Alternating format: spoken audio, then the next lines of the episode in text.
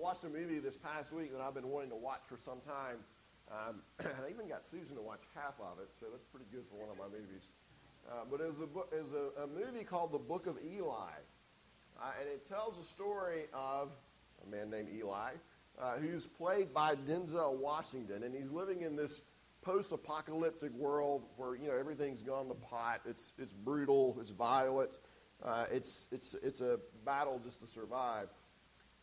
And Eli has the last remaining copy of the Bible. It's the only one that's left. They've all been destroyed in the aftermath of whatever apocalypse has taken place. Uh, it, it's a King James version, and it's the only one.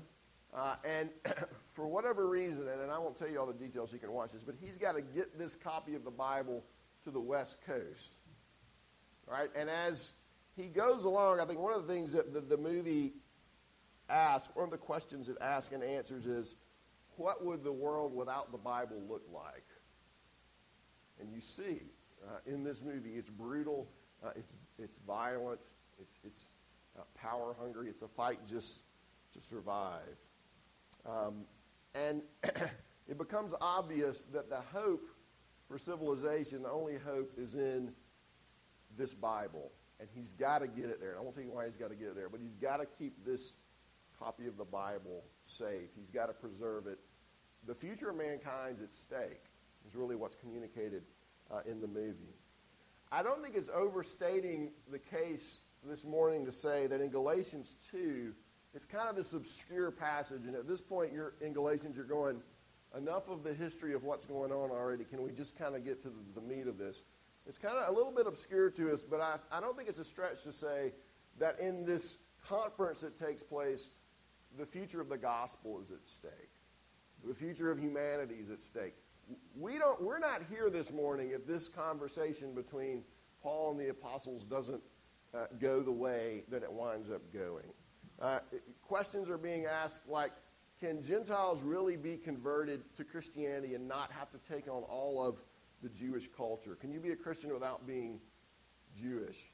Um, is the gospel really faith alone and Christ alone and nothing else? Is it only Jesus? Is it really going to be good news for the whole world, or is it just going to be kind of this reform movement within Judaism? So that's what's uh, at stake in the passage today. So, uh, Galatians 2, starting in verse 1, and, and this is God's Word.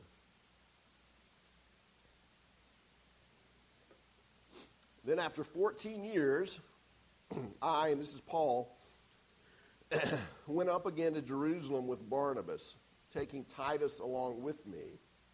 I went up because of a revelation and set before them, though privately before those who seemed influential, the gospel that I proclaim among the Gentiles, in order to make sure I was not running or had not run in vain. But even Titus, who was with me, was not forced to be circumcised, though he was a Greek.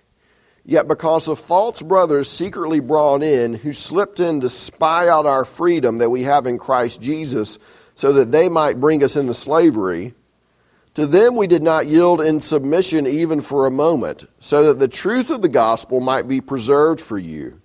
And from those who seem to be influential, what they were makes no difference to me. God shows no partiality. Those, I say, who seemed influential added nothing to me. On the contrary, when they saw that I had been entrusted with the gospel to the uncircumcised, just as Peter had been entrusted with the gospel to the circumcised, for he who worked through Peter for his apostolic ministry to the circumcised worked also through me for mine to the Gentiles. And when James and Cephas and John, who seemed to be pillars, perceived the grace that was given to me, they gave the right hand of fellowship to Barnabas and me that we should go to the Gentiles and they to the circumcised, only they ask us to remember the poor, the very thing I was eager to do. Would you pray with me?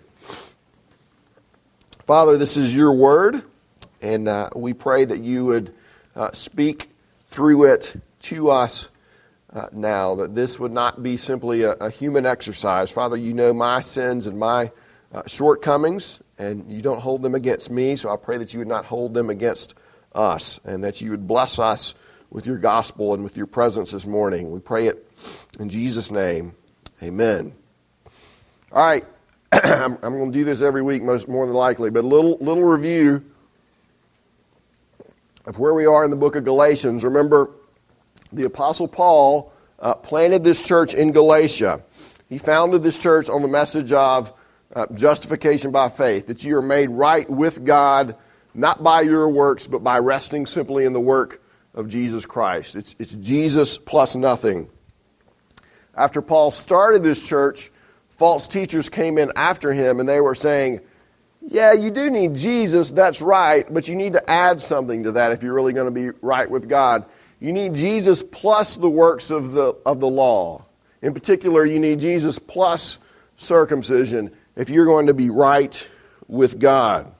Uh, and the, uh, the false teachers were, were probably saying something along the lines of, Paul, you, you just got your message from the Jerusalem apostles and you've twisted it around and you've messed it up, and now we're left with this. And this is just the wrong message that you're preaching. Uh, last week, what we looked at was that we saw that Paul arguing that he didn't get his gospel from the Jerusalem apostles, that he got it from Jesus, that he received it as a revelation from God, that it was independent, it wasn't from any man. This was God's gospel. Uh, this week, he's arguing that while the Jerusalem apostles didn't give him his gospel, when he presented his gospel to them, they agreed with it. They're like, yeah, that's the, that's the same thing we're saying. We're, we're on the same page here. All right, so that's kind of kind of background on where we're going. Uh, four points this morning. Um, preachers are like deer hunters. We like lots of points, um, di- especially older ones. Uh, discussion, opposition, decision, and mission. Uh, discussion, opposition, decision, and mission are our points. Uh, first of all, discussion. Let me give you just a rough timeline here. Um, so we'll, you'll see where we are. Paul's converted on the Damascus Road. Uh, he goes to Arabia. He comes back to Damascus. Then, after three years, he goes to Jerusalem. He visits Peter for 15 days, hangs out for 15 days. He goes into Syria and Cilicia. And then, after 14 years, he comes back to Jerusalem again. All right, so he's been briefly, and now he's going for a more intense visit. Uh, he's got two guys with him. He's got Barnabas with him and Titus with him. And Titus is going to be important because he's not Jewish. Never had been, never will be. He was Greek. So he's got Barnabas and Titus with him. Uh, why does he go? The text tells us that he went because he received a revelation. In other words, that God told him he needed to go to Jerusalem. So that's one reason he takes off and goes. It also tells that he goes to lay his gospel out before the apostles that are in Jerusalem. So he's going to say, okay, here's what I've been proclaiming to the Gentiles that you're made right with God through faith in Jesus plus nothing else. Uh, and so he's going to talk to Peter, to the other apostles, about the gospel. What is it? How are you made right with God? Okay, well, why does he need to do that? Paul tells us here, at the end of verse 2, that he's doing this in order to make sure I was not running or had not run in vain. Now, when you read that at first, you, you kind of think, well, is, is, is Paul worried he doesn't have this right? Is Paul concerned that he doesn't have the gospel right, that he's messed it up and he needs confirmation from the Jerusalem apostles? No, because think about what he said already so far in the book of Galatians. He said that he got a message from Jesus, that it's from God himself, that he didn't consult any man, that he didn't need to consult any man, that he didn't need to go talk to the apostles, and that if you are preaching a different message, then, then you can be eternally condemned. All right, so he's, he seemed pretty confident in his message so far. Uh, and, and he's been preaching this message for 14 years. Uh, he's, he's seen the fruits of it in his own life. He's seen the fruits of it in lives of others. What he's concerned about here is not that he's wrong. Uh, he's, he's, he's not so much worried about his gospel being changed. He's afraid that the fruitfulness of his ministry is going to be affected. He's afraid there's going to be a big mess potentially. I mean, think about what happens if uh, the Jerusalem apostles start sending messengers out saying, Paul didn't have this quite right. Right? He's, he's, he's off a little bit in, in what he's preaching to you. We need, we need to straighten this out. It could be a mess, to say the least. There could be confusion. You could have wound up right from the very beginning with this, this huge split in the church between Gentile believers and Jewish believers, with everybody kind of fighting with each other about who the true believers were. So, this is a big deal kind of discussion. And from the point of view of the, the false teachers, they think this discussion is going to prove their point. See, Paul, we told you you're wrong. You're not preaching the same gospel as the Jerusalem apostles. We don't, we don't need to listen to you, and nobody else does either. So that's what this is about. Does Paul's gospel match the gospel being proclaimed by the apostles? This is not, do we agree about worship styles? Should we use guitars or organs? Uh, this is not an argument about baptism. This is an argument about the very, or discussion about the very nature of the gospel. Do we agree about the gospel? All right, so that's why this is, this is kind of big. All right, that's the discussion that's taking place. Now, notice, even as Paul is having this discussion with the Jerusalem apostles, there's opposition again. All right, verse 4 tells us that false brothers have slipped in to spy out the freedom we have in Christ so that they might bring us into slavery. Uh, and I want to make the point here that there is always going to be opposition to grace. There's always going to be opposition to the gospel. You know, some people oppose the gospel uh, because they want to be their own Savior and Lord. They want to do their own thing. I don't need Jesus telling me what to do. And that's kind of an irreligious uh, opposition to the gospel. Other people oppose the gospel because they want to be their own Savior and Lord. And I don't, I don't need Jesus. I'm, I'm doing good things, I'm doing good works, I'm loving my neighbor. So, so why would I need the gospel? God owes me salvation already. Where's Paul's opposition coming from in this place? Well, it's coming from religious people. It's coming from uh, people who would say they were good people. And how are they opposing his gospel? Well, they're opposing his gospel by adding to the gospel. They're saying Jesus isn't enough. You need Jesus plus the works of the law. You need Jesus plus circumcision. Uh, and here's the thing when you add to the gospel, when you add anything to belief in Jesus, you, you move people away from freedom and towards slavery. When you try to add to the gospel, when you say Jesus plus something else, you move people away from freedom and toward slavery.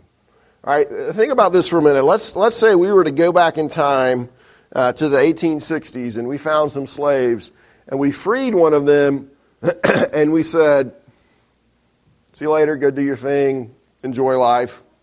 Uh, and then you go to the next one and you free them and you say, You're free, but.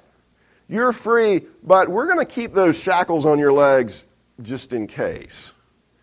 Um, we don't want you running too far. And, and stay for within two miles of the plantation. That's as far, because we might need you here to do some work. You're free, but.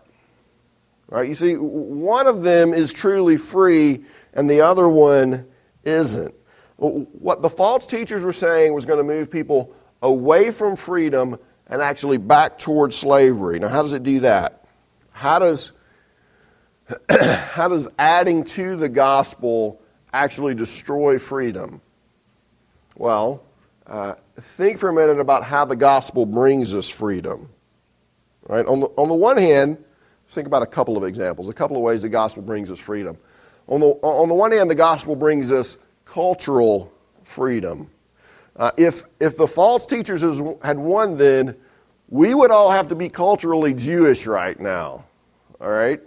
Uh, the gospel really wouldn't be able to go into all these different cultures like it's able to now. But whatever one it went into, we would all have to take on Jewish culture, Jewish characteristics.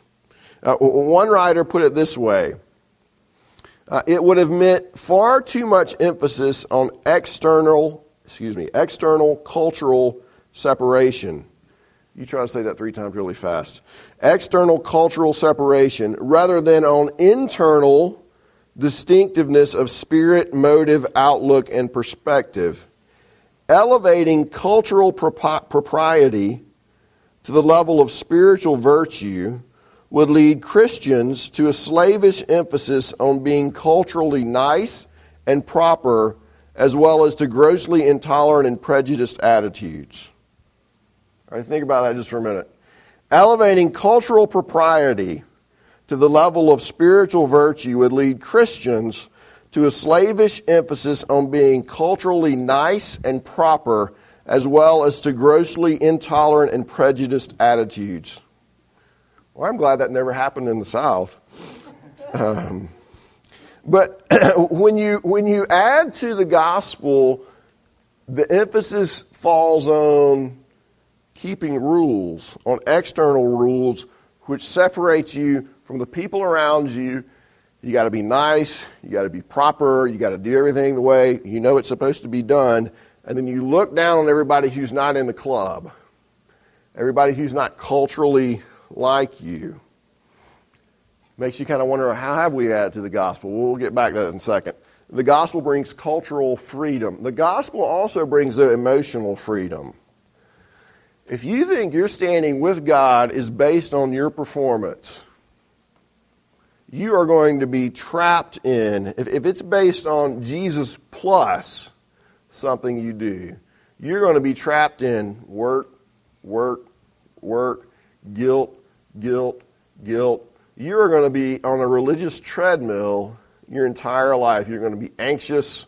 You're going to be looking at yourself all the time. You're always going to be worried if you've done enough. You're never going to be happy. You're never going to be content because you really made it all about you and you've never done enough.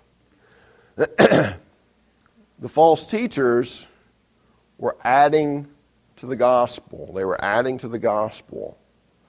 I want to ask are there any ways, and we'll, we'll hit this again, but are there any ways that we add to the gospel? Are there any ways we add to the gospel? We may not do it explicitly, uh, but are, uh, and sometimes we do, but are, are there ways at least implicitly that we communicate to other people that if you want to be a part of this church, if you really want to know God, if you really want to have a relationship with Him, it's Jesus plus. You need to believe in Jesus plus. You need to believe in Jesus plus, you got to join this church. you need to believe in Jesus plus, you've got to check off on every box of Reformed theology. Uh, you need to believe in Jesus plus, you can't smoke or drink. Then, then, okay, then you're okay. You need to believe in Jesus plus you need to speak in tongues. Uh, you need to believe in Jesus plus you've got to dress a certain way. You need to believe in Jesus plus you got to vote a certain way. And when you do that, then, then you're in, then you're accepted, then we'll accept you and God accepts you. I think we should always be asking as a church, whether we intend to or not, are we communicating to people We'll accept you if it's Jesus plus.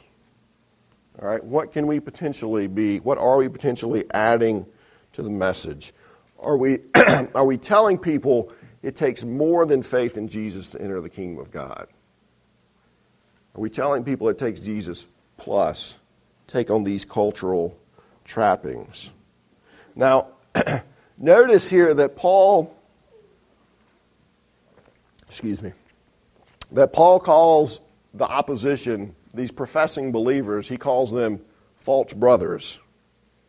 And, and here's how, this can, can be scary. You can be convinced uh, that you're a Christian, that you're a follower of Jesus. Uh, you may have said something like, I've asked Jesus into my heart. Uh, I've, I've I said the prayer. Um, I'm committed my life to Him and I'm, I'm doing the best I can to live for Him. And I'm, I'm trying really hard to follow Him. I'm trying my best. But you've got no real freedom. no real joy in the Christian life. Uh, well, why is that? Well, perhaps it's because you're still in bondage, because what you're really relying on in you is you, because what you really said is, it's Jesus plus me doing well. It's Jesus plus me being really committed to Him. Well, why are you struggling? Uh, well, I'm not committed and I need to be more committed. I need to read the Bible more. I need to try harder. You see how that can very easily become Jesus plus something you do that you're resting in for your standing with God and it's dragging you back towards slavery. Uh, you may even say you've repented, but the question is you know, a lot of us can repent of sin. Have you actually repented of your righteousness? Have you come to the place where you've said, it can't be Jesus plus because I've got no plus to add to it? There's nothing I can add to the finished work of Christ. Uh, anybody can say they repent of their sin, but only someone who's really resting in Jesus can repent of their righteousness. Have you repented of your righteousness? Uh, some of us are, are truly converted, but we're still in kind of this emotional bondage. Uh, we say we know that it's Jesus plus nothing that makes us acceptable to God. But in our hearts, the thing that makes me acceptable is Jesus plus money, Jesus plus a great job, Jesus plus good relationships, Jesus plus a peaceful family life, Jesus plus success. And, and when I have that, I'll be okay. Somebody once said, anything you add to Jesus as a requirement for being happy will become a slave master that will strangle you, will drive you into the ground, and will hang you by the neck until you're dead. Anything, anything that you add to Jesus as a requirement for your being happy. I'm not going to be happy until I have Jesus. What is it? Plus.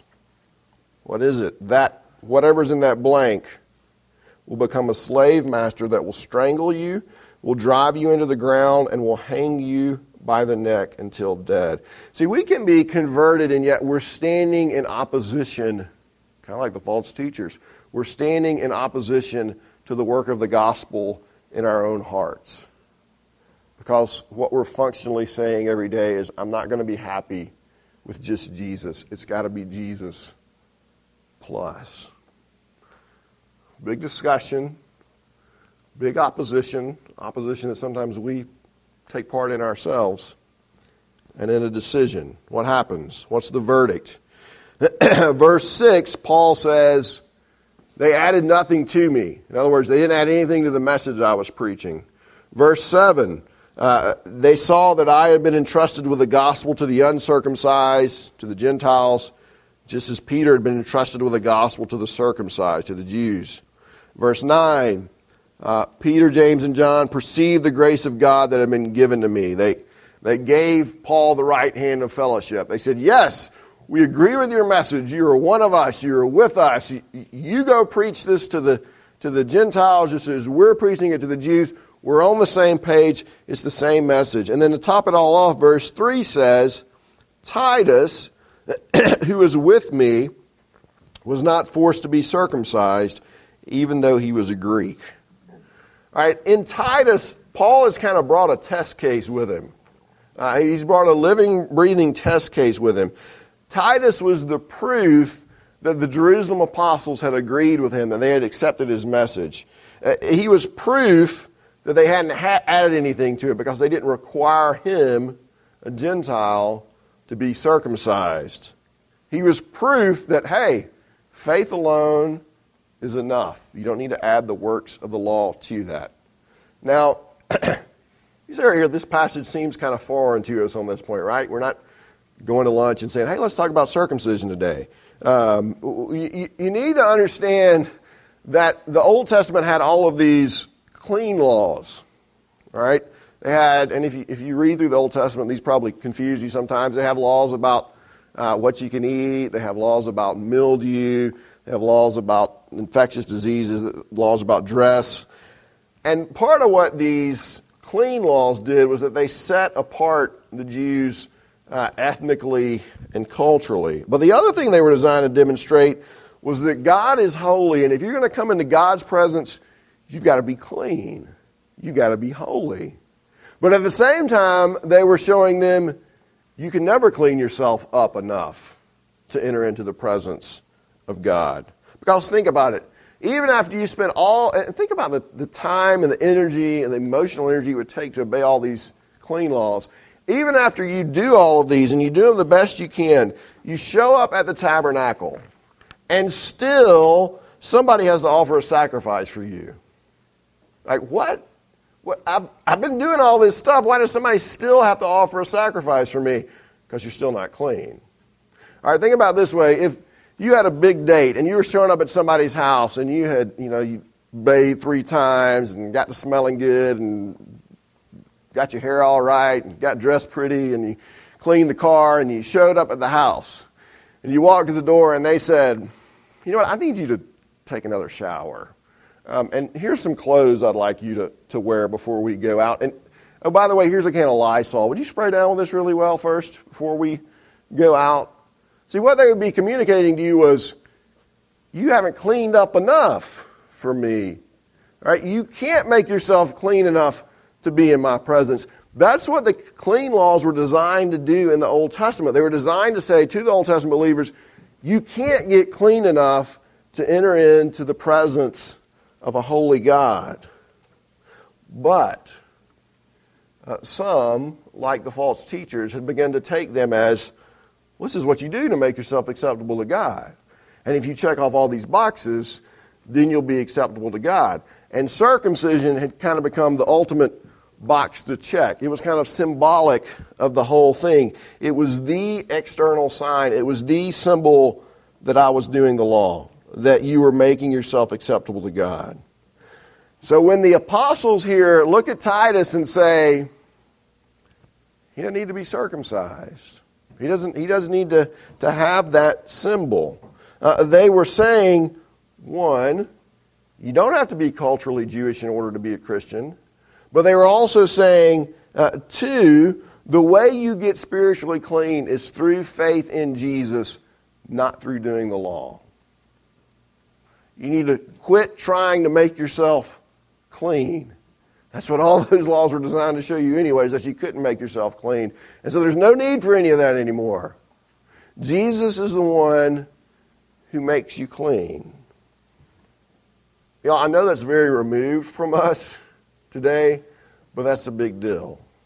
That's a big deal. Last week we talked about uh, the Freedom Riders and the Civil Rights Movement and how they would ride buses through the South uh, to protest segregation, racial segregation, and how they would go into these bus terminals uh, and they would sit in the whites only sections. And, the, and, and, y'all, y'all know this, there were signs like this everywhere uh, in the bus station, at the water fountain, uh, whites, coloreds, uh, you know, everywhere, whites only, whatever. It was, it was all, the signs were everywhere.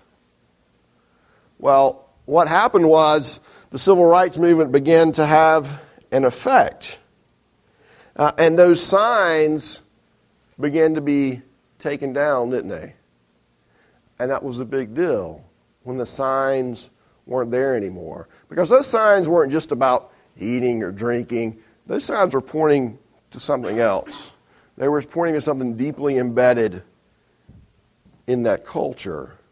And the removal of those signs while it didn't change people's hearts in and of itself, it did point to something much bigger going on. It said to African Americans then, You're free. You're free. You're not bound by all of this anymore. You are, you are accepted on the same level. Now, did that acceptance actually take place then? No. But the removal of those signs, that was a big deal. That was a big deal the fact that the Jerusalem apostles, uh, so to speak, well, what they did was they took down the sign that day with Titus. They said, You don't, this sign isn't here anymore. We're not going to force you to wear it. We're not going to force you to wear this sign to prove that you're accepted by God.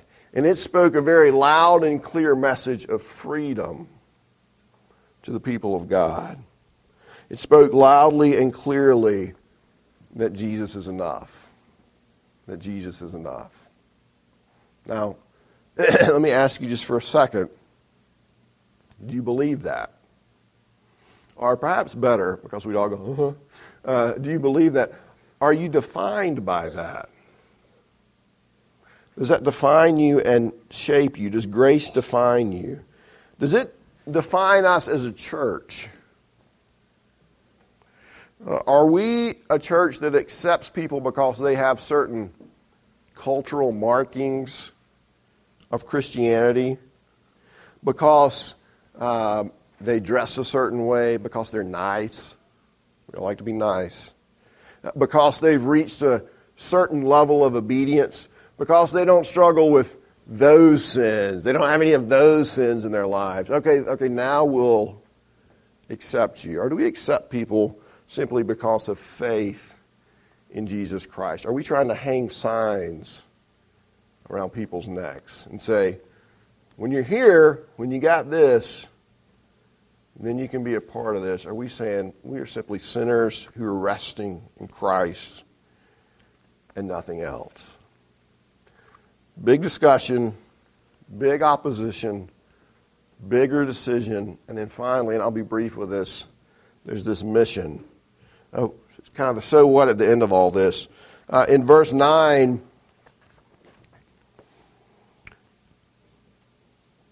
they, they give Paul the right hand of fellowship, and then they said that we should go to the Gentiles and they the circumcised. Only they ask us to remember the poor, the very thing I was eager to do.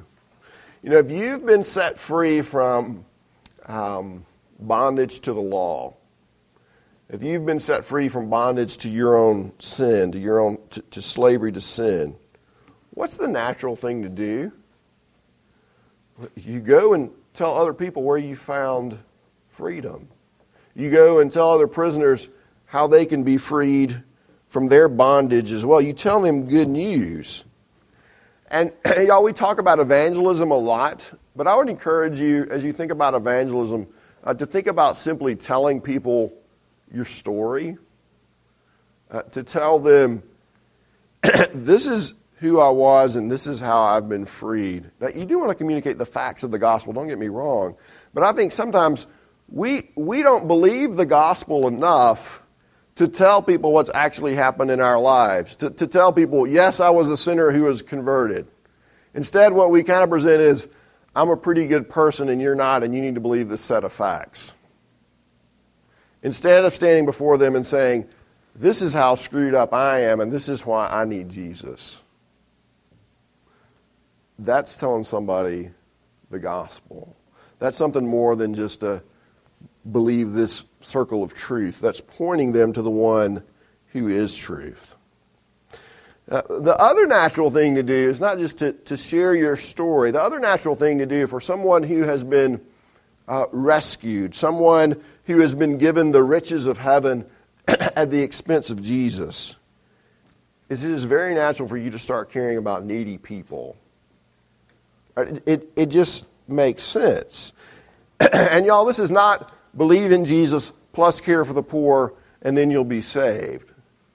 But this is simply the natural outgrowth of grace uh, in the heart of a person who's met Jesus.